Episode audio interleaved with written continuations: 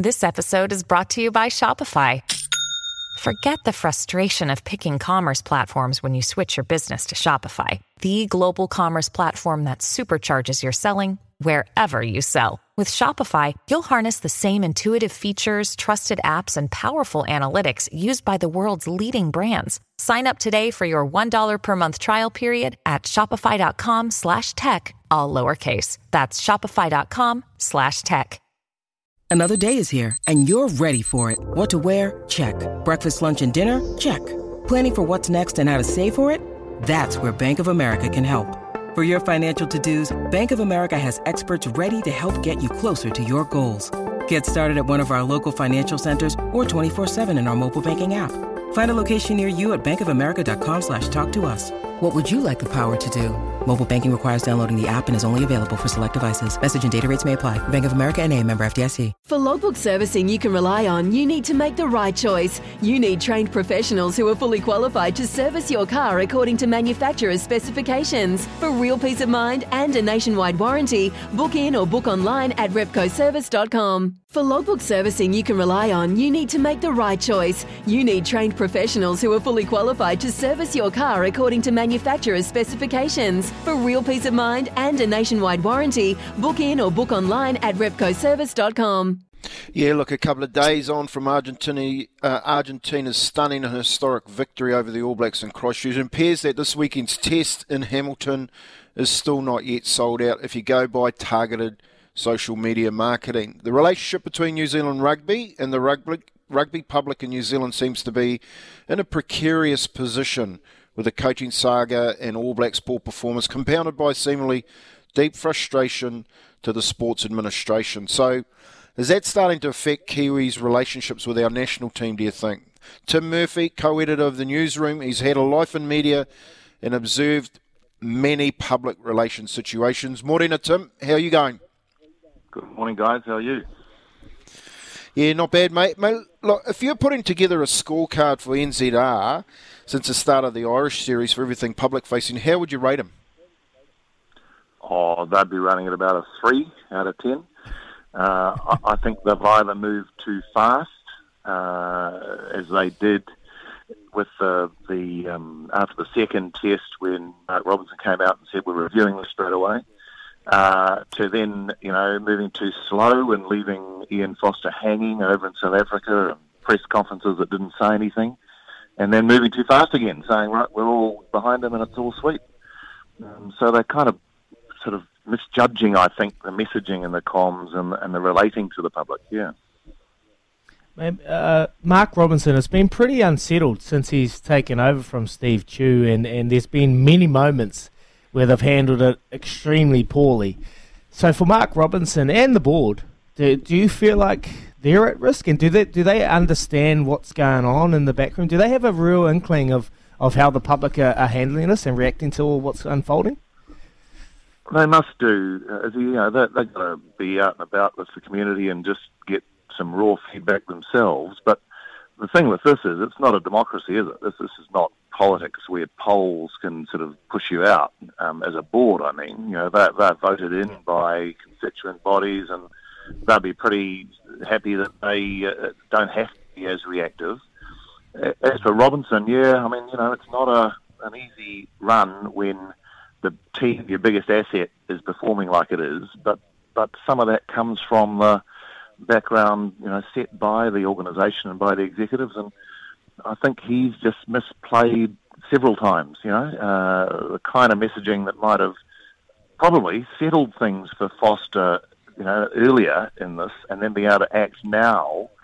Um, you know, more decisively. So, what do we look? After this game or after the Bledisloe. What are they left with? uh, in taking action. You know. Hey Tim, we went to a um, a hui where they said more transparency. You're going to hear more from us, um, but that doesn't seem the case. Where where do you think this problem towards the media stems from? Well, it's not new. You know, um, when I was at the Herald, I had quite a bit to do with our sports guys and the photogs who, who deal with you know all the sports, and they, I'd say, universally would rate you know, the All Blacks um, within New Zealand Rugby as an organisation, not as individuals, but as kind of the management and the, the management of messaging uh, as the hardest to deal with. Um, and, you know, Wynne Gray, who worked for us for a long time there, used to call the media liaison people media prevention officers because uh, he was so frustrated always at being able to, you know, just do the job that they thought was needed. So it's not new. Um, and, you know, every sport, and, and you'd know, Tony, from your time, you know, every sport sets out to be open and trying to sort of uh, get the best press they can. But if things start to go sideways, um, often the first thing that goes sideways is sort of shutting down, closing down. And, and now we've got that situation where, you know, I think there's even a bit of condescension towards the public from some in the camp. Uh, I was pretty taken aback when Ian Foster, after that first loss actually to Ireland, came out and said, "Well, you know, now the New Zealand public are starting to realise how good a side Ireland is." But the New Zealand public have known for two or three years how bloody good Ireland are. We've been beaten by them mm. twice, and we've seen them. You know, it's it's kind of like people don't know what we're dealing with here. Is the message we get? We think, well, actually, it's not that hard. You know. I can't. Yeah, so I can't really understand how um, it's still the same when they've had so much success, and they've always had a, a, closed door policy and behind the scenes. Like I've been a part of it, and I've I've been in that environment. And when you're a player, you just you know you feel a little bit of mistrust, a mistrust of what's going to be printed and what's going to be said. So for us, and now I'm on the other side and I can't stand it because I want access to the team. And there's one thing that I notice on the text machine is every other team, win or lose, comes on and fronts the media, and they're open door policy, and they come on our show and they're open. But for me, I struggle to get in there, and I struggle to chat to the players and chat to, to the management. So it's getting very frustrating. So going forward, what what what do we need to see? What do we want to see from this All Blacks team, the management, the media, the, liais- the liaisons that are in there? How do they need to fix this? Oh, I think you know you've got to when you say we're going to be open and, and, and sort of uh, be out there and so on. They've got to actually follow through on it, and even when it's awkward, and that's the time when you probably most need to be open and, and uh, you know actually get people out there, and they need to probably reassure the players, like you've just said, that, that it's not sort of people lying in wait hoping to trip you up all the time, and especially mm. actually not from the sports media. The sports media often have a much better feel for you know the, the pressures on sports people. Some of the general media who attend some of the press conferences and things probably are a bit you know harder and a bit more brutal. But the sports media like you guys and and uh, you know lots of the journos who follow the team, they're going to be aware of and be able to kind of understand if someone missteps or says something they probably shouldn't have.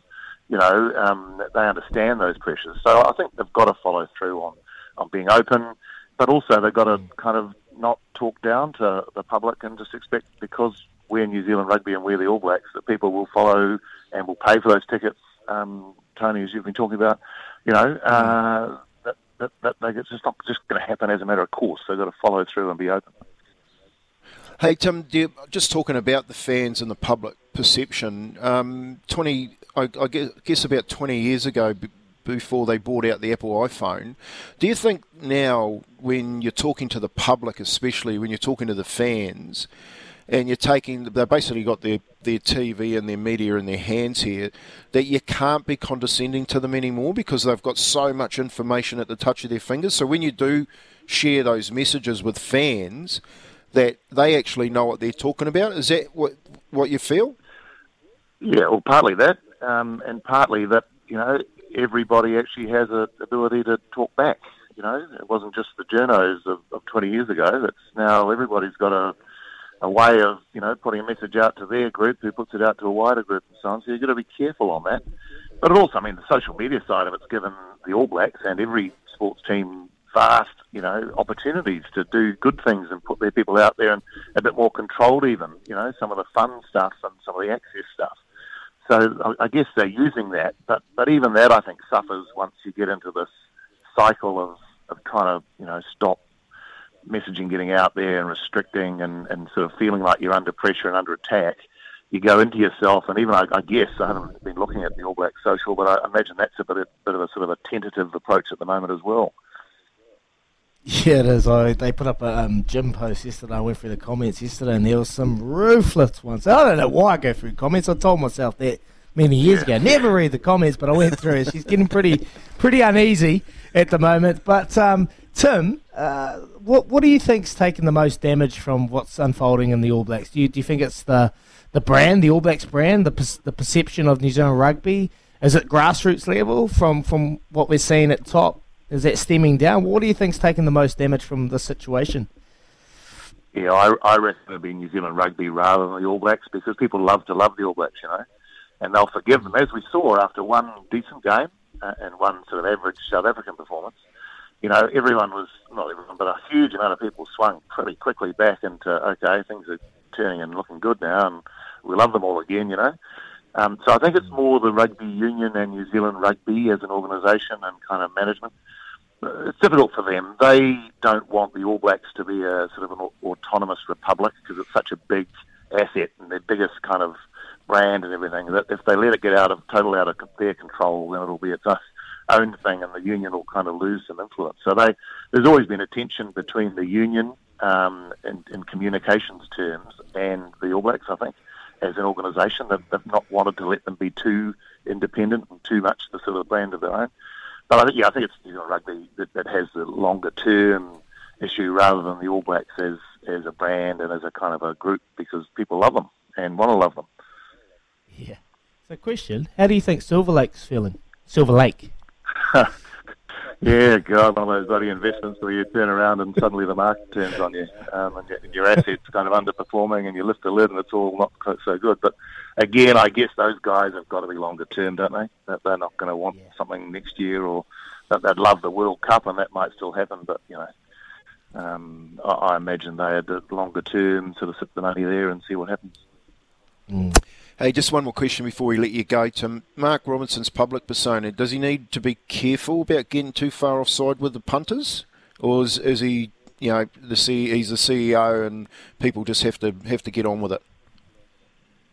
Yeah, well, again, we're not sort of able to vote him off, are we? Uh, and, and that board and the chair came out at that press conference and sort of patted him on the back and said we support both Ian and Mark 100%. So, you know, and by all accounts, he's a smart guy. Um, and you'd think that with the chance now to breathe, if it, given that they're not going to sack the coach this week or next, that for him there'd be some support around him as well, trying to say, okay, what do we do now, and how do we get the messaging and the image and the kind of control back. Um, so I imagine there'll be a lot of work going on at his quarter as well.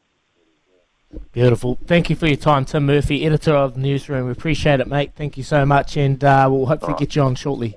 Appreciate it.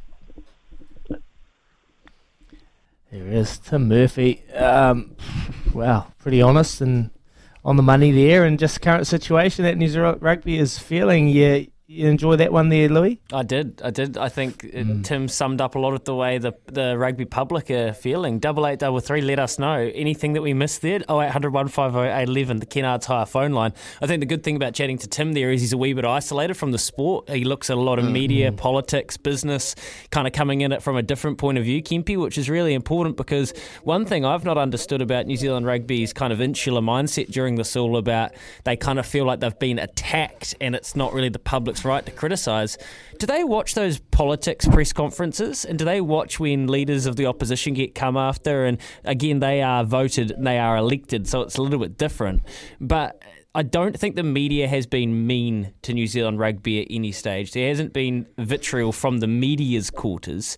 They were asking honest and fair questions about the team's performance, about and around Ian Foster's performance, and unfortunately, New Zealand rugby's handling of it kept the petrol on the flame. So I think Tim made some good points there about, well, they just needed to get on with it. And it was their mixed messaging which actually made the issue, if that makes sense, Kempy. Yeah, it, do, it does, Louis. And I think if you take a, a feather out of the cap of the uh, New Zealand cricket team, they just come out and talk to you no matter what. You know what I mean? They you, they go over to baseball, they get towed up, and yet we still can get players and and coaches and everyone wants to talk to us about cricket. Um, and the point I was trying to make over over time, the public now deserve a higher um, level of, I guess, uh, smarts when it comes to the messaging coming back down to them. You know, they they're an intelligent bunch of people now, fans. They've got a they've got an iPhone on them. They're fully informed about what's going on. They read world news before they they um, develop an opinion. And if you come out with something, or the other thing, you go and lock yourself away in a cupboard then that's the worst thing you can do. As Tim pointed out, the story starts out as something that's probably not even going to end up where it ends up because you're not actually messaging properly. And I, that's why I take my, my hat off to the to New Zealand cricketers. They are fantastic, no matter what. Good or bad, yep. the the way yep. the wheels are turning, they'll front up and they'll front the media and they'll tell you exactly what's going on. And I think they can, you know, although they're our pinnacle, you know, the fabric uh, for us, the All Blacks, uh, the cricketers. You can always learn something from someone else. I just one before I pass you, Izzy. One of the things that I would have liked to hear from the coaches this week is that they come out and they just basically own it and said, "Look, we got it wrong. We're going to work on that. and We're going to get it right in the next one." Now that would have just put everyone else to bed to bed because they admitted it. You know what I mean? But it's it's unusual territory for them to admit something like that. Mm, J- Jason Ryan, he had a pretty um pretty honest uh, summation on the breakdown the other day, and, and just had a real honest chat. And he he's actually come out and questioned maybe the preparation wrong, individual preparation might wasn't quite there. So he's he's asked a question. He would have had some hard conversations this week. Uh, about that, and I'm just trying to put myself. I know we're going to shoot off in a minute. I'll, I'll put myself on the other side. I've been in the environment, the All Blacks, and I've been that person that's telling Joe Locke, "Nah, I don't want to talk to them. No, no, no, I don't want to talk to them." So I can I can understand. It's probably more player driven from the players, and I and now I'm on the other side. I, I you know, I'm like, whoa, you yeah. like the egg? You know, you probably started this. You probably been a part of this. the, the problem, I, I, think, on the other side, uh, for myself, I don't know. I got ridiculed quite a lot of time in my career, and there was times where I felt let down and untrusted from what the media was saying, and, and you just you just a bit apprehensive. So I can, um, that's probably why um, some of them are like that at the moment, and, and that's I'm only speaking from my experiences. That's what happened to me, um, but it's not great when when I'm seeing New Zealand cricket come on after a win, a loss, a draw, whatever, and put their players up front, and, and without a you know, drop of the hat, they're there, mate. No matter what time it is, none of this is too early. They're there, and it's like it makes me frustrated, you know, because we're here to champion our champions. We want to we want to talk to them. We want to ask them, you know, what's been this week. We're not going to throw them right under the bus, but I think that's just what's in their mind at the moment, Louis. Unfortunately, there is a 1% of the media which does that, Izzy, and it does make people weary and it makes them nervous. And it is a real shame that there is a little bit of nasty media that does go around. But you hope that the players and the Jason Ryans of the world recognise that on shows like this one and on SENZ, there are, um, for the you know, for the most part, it's very open and honest conversations that we're just trying to have and, and, just to just try to get to the bottom of it. Uh, when I think back, when I try to reflect on your career, Izzy, I know what you're saying because of obviously a little bit of off field stuff here and there, and, and you beca- almost became a bit of a target as a young guy, the party boy. And I can kind of, just as you were saying that, I was trying to think back on the perception of you from the outside, and I can kind of, hearing you say that, understand why then you would be weary.